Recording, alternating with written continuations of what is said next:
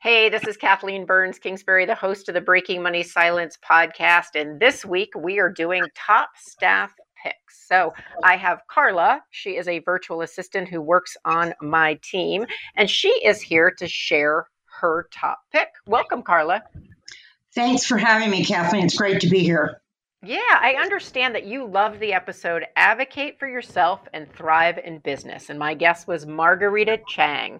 So tell me, what was it about that episode that you loved so much? Uh, I found Margarita to be such an inspiration. Uh, her journey encourages women to ask for help when needed and to learn from others.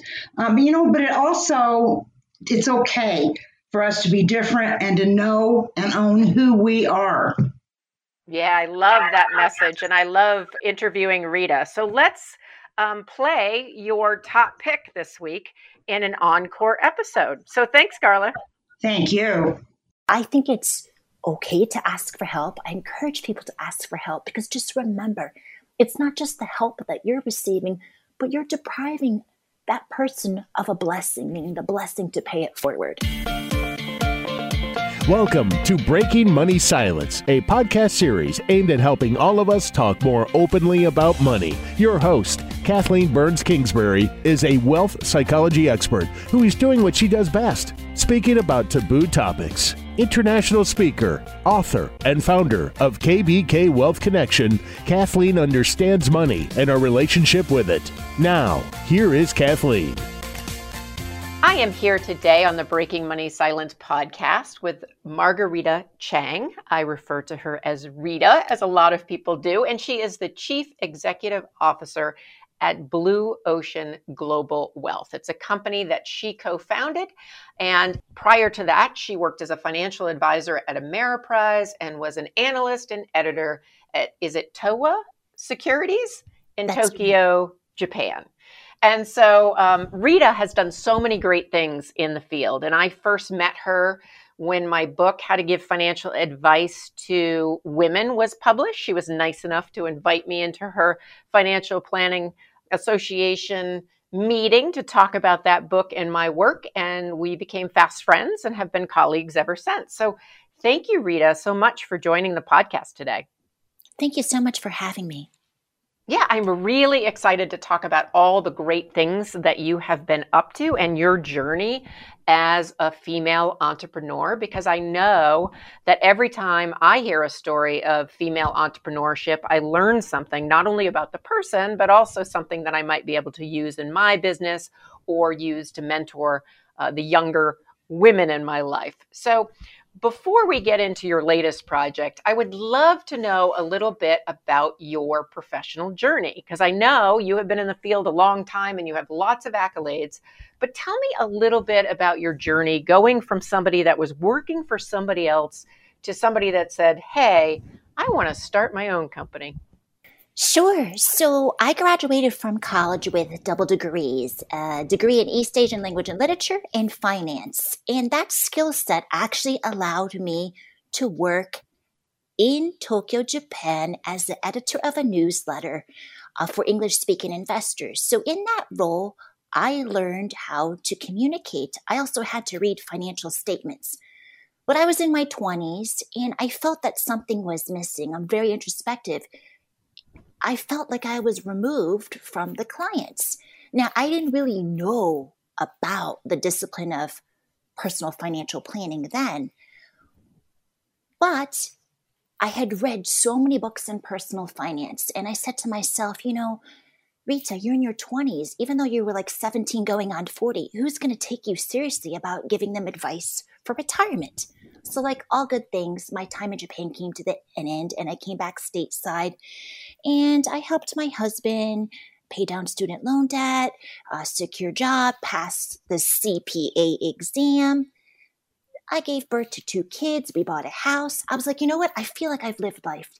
I feel like I have street credibility. I want to be a planner. Now, that might seem really impulsive, but it wasn't because I took the opportunity to read every book I could on personal finance. I cashed out my maternity leave and I accepted a job at American Express Financial Advisors. And I picked American Express Financial Advisors instead of Merrill or Prudential because I really believed, and I still believe today, that financial planning transforms lives. I didn't want to just have to get money under management or sell insurance. I felt it was so important to begin with financial planning. And so when I entered the financial advice profession, my son was not even six months old. My daughter was three, and I worked at Ameriprise for about 14 years. And, you know, one would say, hey, Rita, you probably stayed there too long. I think there is some truth to that, but I'm also very careful.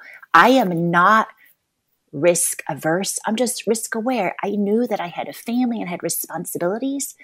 So, my reason for launching my own firm is I really saw the world was shifting and I really wanted to focus on financial planning. And I didn't want to have the pressure of you know, proprietary products or any bias. And I'm by no means stressing that Ameriprise is a bad place. I learned so much there and I'm so grateful for the opportunity. It's just I wanted to do things a little bit differently. And so I was inspired by Blue Ocean Strategy and Blue Ocean Shift. So which um, is a I book, just, correct? Yes. Is that yes? Okay. Yes. So say a little bit about that because I knew it was a book, but I want to make sure everybody knows. And I remember meeting you almost. I didn't realize it at the time. Maybe right around the time that you founded this company. That's right. I met you as I was planning the annual symposium for the Financial Planning Associates of the National Capital Area. But basically, what a blue ocean strategy is, is you don't necessarily I, I should say, not you, KBK, um, but one doesn't necessarily benchmark their business relative to the competition. They innovate. So we know about the cola wars, Pepsi and Coke. Instead of Coke trying to find out what Pepsi is doing or Burger King copying uh, McDonald's, Blue Ocean shift means, or Blue Ocean strategy means you try to do things differently. And what I was doing differently is I felt that instead of asking people how much money they had under management and then seeing if they were worthy to come on board, I really believed that everybody could benefit from financial planning. And instead of saying, no, my minimum is you have to give me a million to invest and I take 1%. Not saying there's anything wrong with that business model, but I felt that there were a lot of answers that people wanted to have there, there were a lot of questions that people wanted to have answered that didn't necessarily involve the size of their portfolio. So here's an example. How much life insurance do I need? How much money to put down to buy a house? What's the best way to pay for my kids' college? Gosh, how do I pay for these student loans? Do I save for retirement pre tax, post tax? Yes, these do involve assets, but it's not a simple answer. And planning gives people the confidence and the clarity or the clarity and confidence to make the best decisions for themselves and their family.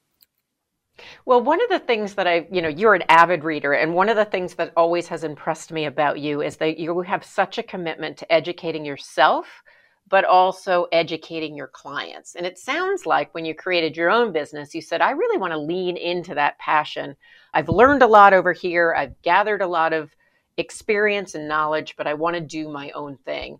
And I often think about, you know, when you mention helping your husband pay off his student debt, having two kids, starting your own business, I think, wow, there's two things that come to mind for me. One is you probably had to be pretty organized and have good boundaries to do this. The other is you really probably had to advocate for yourself. And so I'm wondering in the sales profession and, and now in the company that you founded, how do you advocate for yourself in business and make sure that you're staying true to you? So, this is not easy, especially someone like me. What I mean by that is, you know, I am multiracial and I'm multicultural, and I didn't really know about these things growing up because I wasn't exposed. Uh, but to answer your question, I think the most important thing that I learned, and I'm always learning, is not to allow um, people to define success for me. The other thing I learned is I shouldn't compare myself to others. I mean, that I'm being silly here, but it's also true. A lot of people say, hey, you know, Margarita, I don't know a lot of people who are quarter Chinese, quarter Irish, quarter and they get all the percentages wrong. Who's six feet tall? And I'm like, well, no, I'm not six feet tall. I'm really only five foot eight. But I learned that because I am different, it's okay to be different. And because I am different, I can certainly learn from others, but I don't have to compare myself to others because, well, I'm different. What I love about that philosophy is the first of all, you know, all the different pieces that make up you and all the different ethnicities. And I didn't know till recently that you had this part Irish in you because I identify as Irish, although I have lots of other pieces to my identity as well. And so, you know, I'm wondering if because I walk into a room and what I see is an Asian woman, if that certain assumptions are made about you. And that's why people think you're tall because they picture an Asian woman, you know, five foot two, not five foot eight? So I think there are certain assumptions, and especially as we think about how it pertains to sales culture. So I actually am good at math. I mean, my kids will say that I probably was too much of a tiger mom. I mean, all my kids, they're very good in math. Uh, my dad wanted me to be good in math because he felt that math isn't for boys, math isn't for girls. You need to know this. Um, everybody needs to know this. So, coming in, I knew that I was technically smart, but I was led to believe the fact that I asked questions or was a little bit quiet was that I was meek or weak or I lacked um, confidence. Come to find out, these are all, you and I talk about this a lot, these are all really valuable skills being quiet, asking questions, not rushing to judgments, being empathetic, compassionate, that actually makes me who I am. So I think, you know, I did have to overcome these biases because, you know, I did have a manager, I talk about this a lot, take me aside and tell me that I was actually a lousy planner because I didn't know how to sell. and I might want to rethink what I was doing. And, you know, I didn't cry or talk back, but I had a revelation. I'm like, you know what? He's right. And I'm right. We both can be right. And he's 100% right. For the type of practice he wants to build and the type of clients he wants to serve, I am lousy. But for the type of relationships I want to have and the type of people I want to serve, I am who I am. And I'm going to be the best advisor I possibly can be. I love that authenticity. And I think one of the things that I've seen happen, both with myself as well as when I'm coaching women in business, is that as we learn and grow, if we can step into our authentic self and just own who we are and then develop a business or career that pulls on those strengths, we really do succeed. And it sounds like at some point you realized, wait a second, it isn't that it's right or wrong it's that this is who i am and eventually i'm going to create a business that really speaks to that. Yeah absolutely and i think that you know it, i would be remiss if i didn't acknowledge that it takes a lot of courage and conviction and there were times where i felt very lonely but i realized that i also had a lot of people pulling for me. People in the financial planning community also my clients. My clients told me they're like rita it is different with you. When I come to you, I know that you really care. I know you're going to educate me on my options. And I really value that. And that's why I'm working with you. So, that thing that was seen as a weakness at the other firm actually is your superpower at your firm now. That's great. Now, let's take a short break. I am so excited to tell you about my new online course, Negotiating Your Fees with Confidence. If you are someone who avoids talking about money with your clients at all costs, this online course is for you. You will learn the skills to master your negotiation mindset so you can clearly and confidently communicate your fees to your prospects, your clients, and your colleagues. You will walk away with five steps to become a better negotiator. And at the completion of this online course, you'll have an opportunity to do a one on one coaching session with me. So I hope you sign up for negotiating your fees with confidence. Simply go to breakingmoneysilence.com backslash negotiating and sign up today. Let's get back to the episode. So the the question I have to kind of broaden it out beyond financial services because I think one of the things that you have is a perspective of financial services but you also work with a variety of different people who have different professions.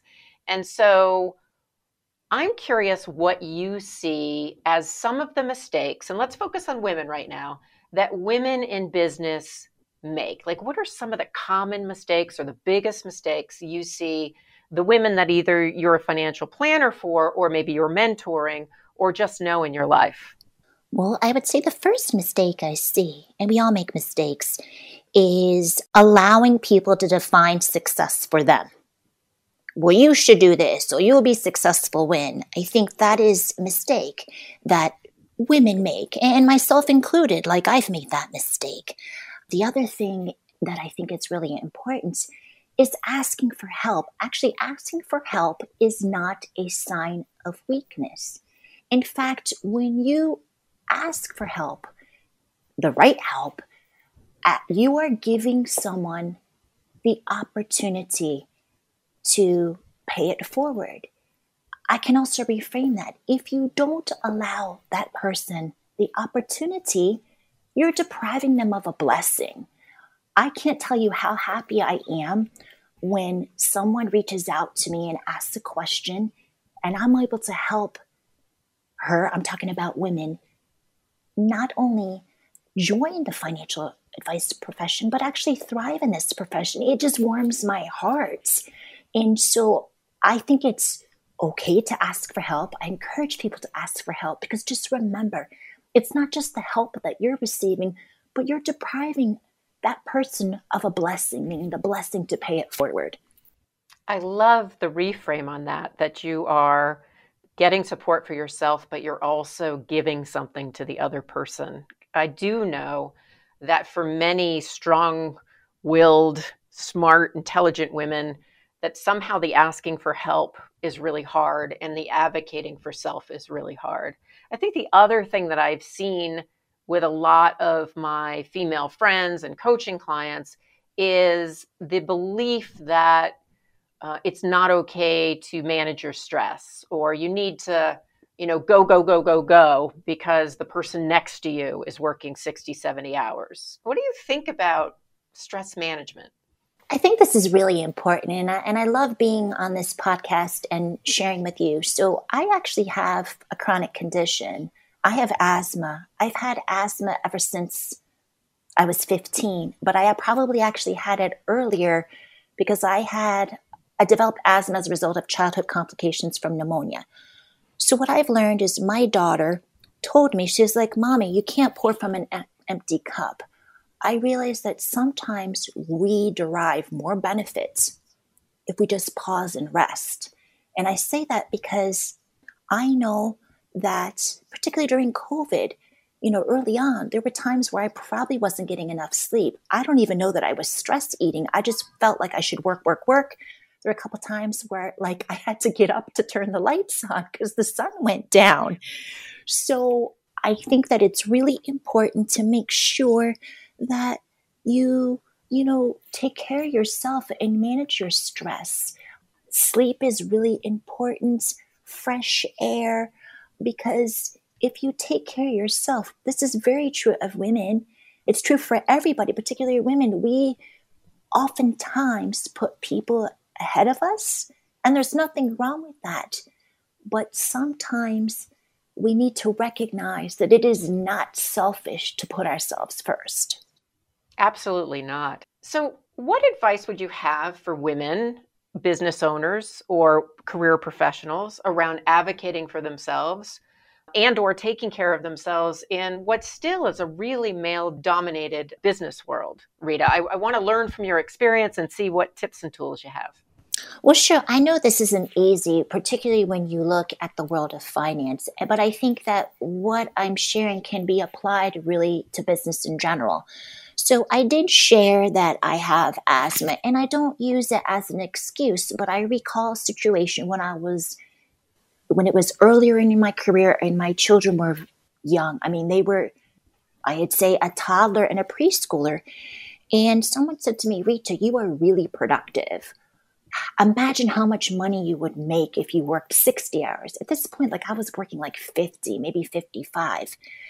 And I didn't talk back, but I did advocate for myself and I acknowledged what they were saying. I said, you know, you're right. I am really productive. People love it when you say they're right. So that's the takeaway. you know, you are right. You're right. I am really productive.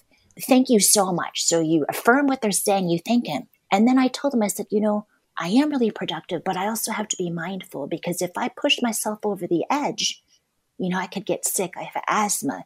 So I don't know that this is the law of diminishing returns. If I push myself closer to 60, I could actually take a step back because if I get sick, you know, I have asthma. It could, like, flu season is a little bit hard for me. I don't make other people sick.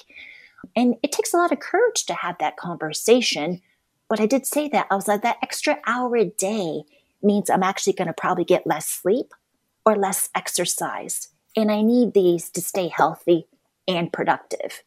And they're like, wow, that was really profound, Rita. I don't know what to say about that.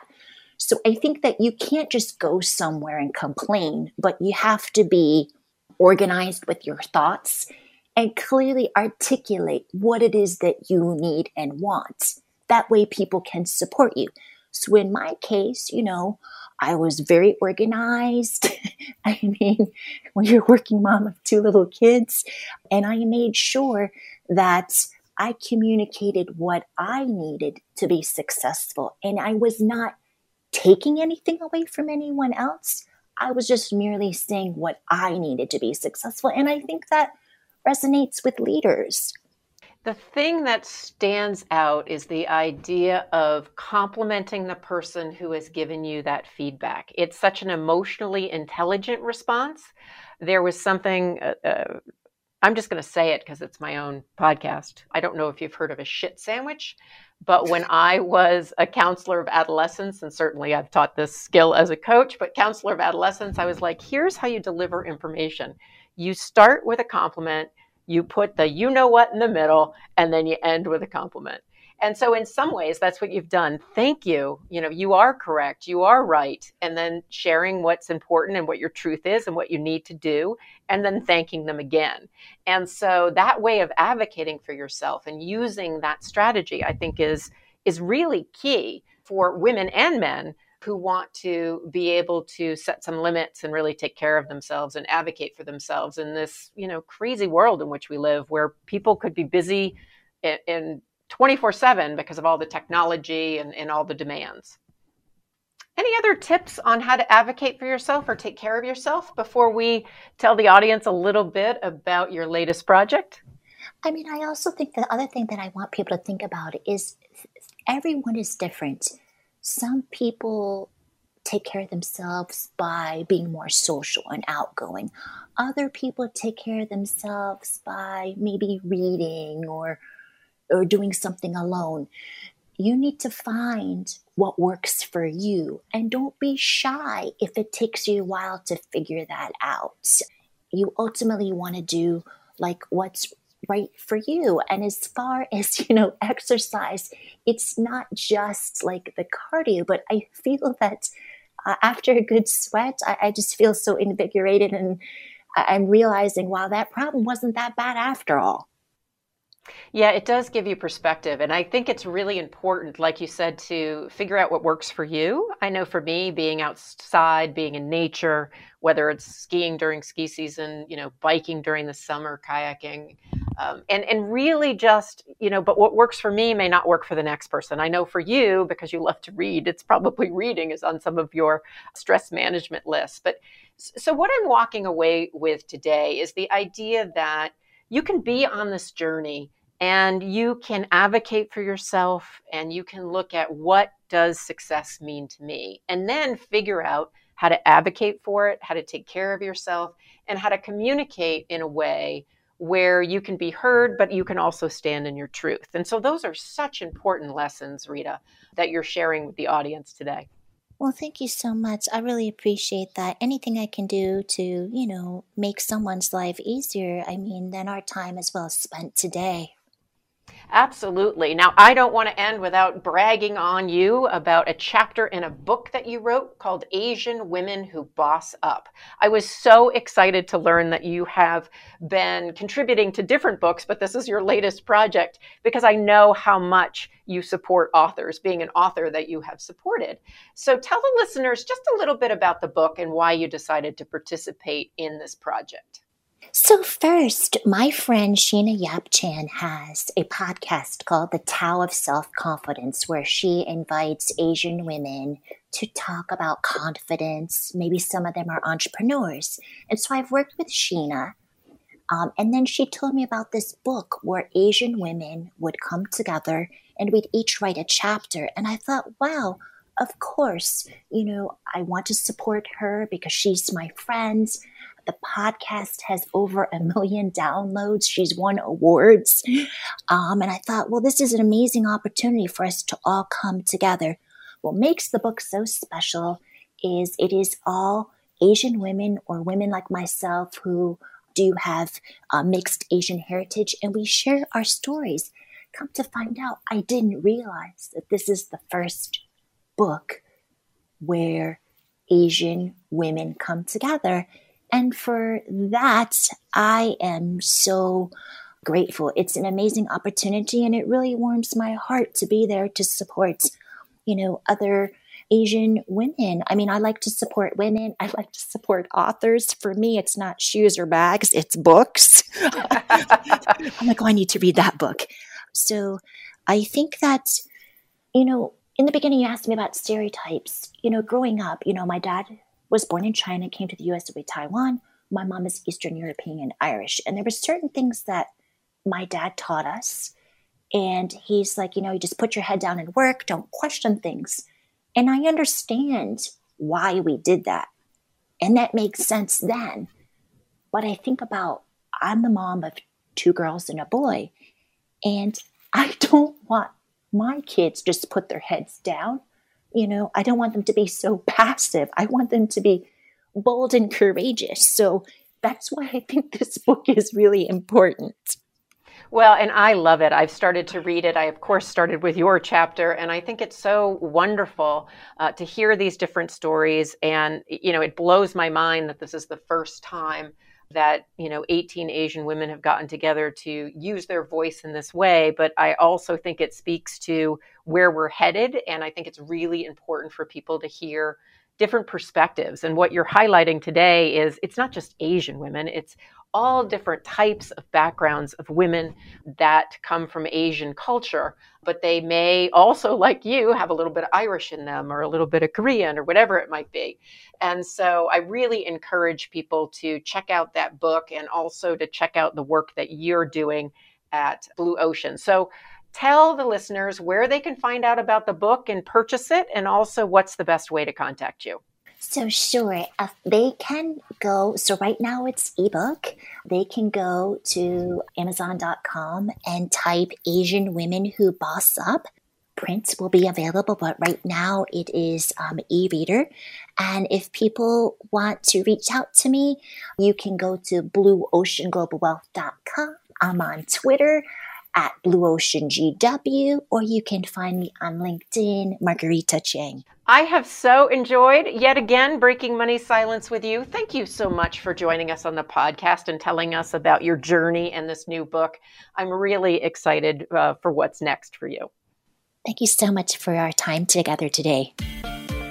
Thank you for listening to Breaking Money Silence, hosted by Kathleen Burns Kingsbury, a wealth psychology expert, author, and founder of KBK Wealth Connection.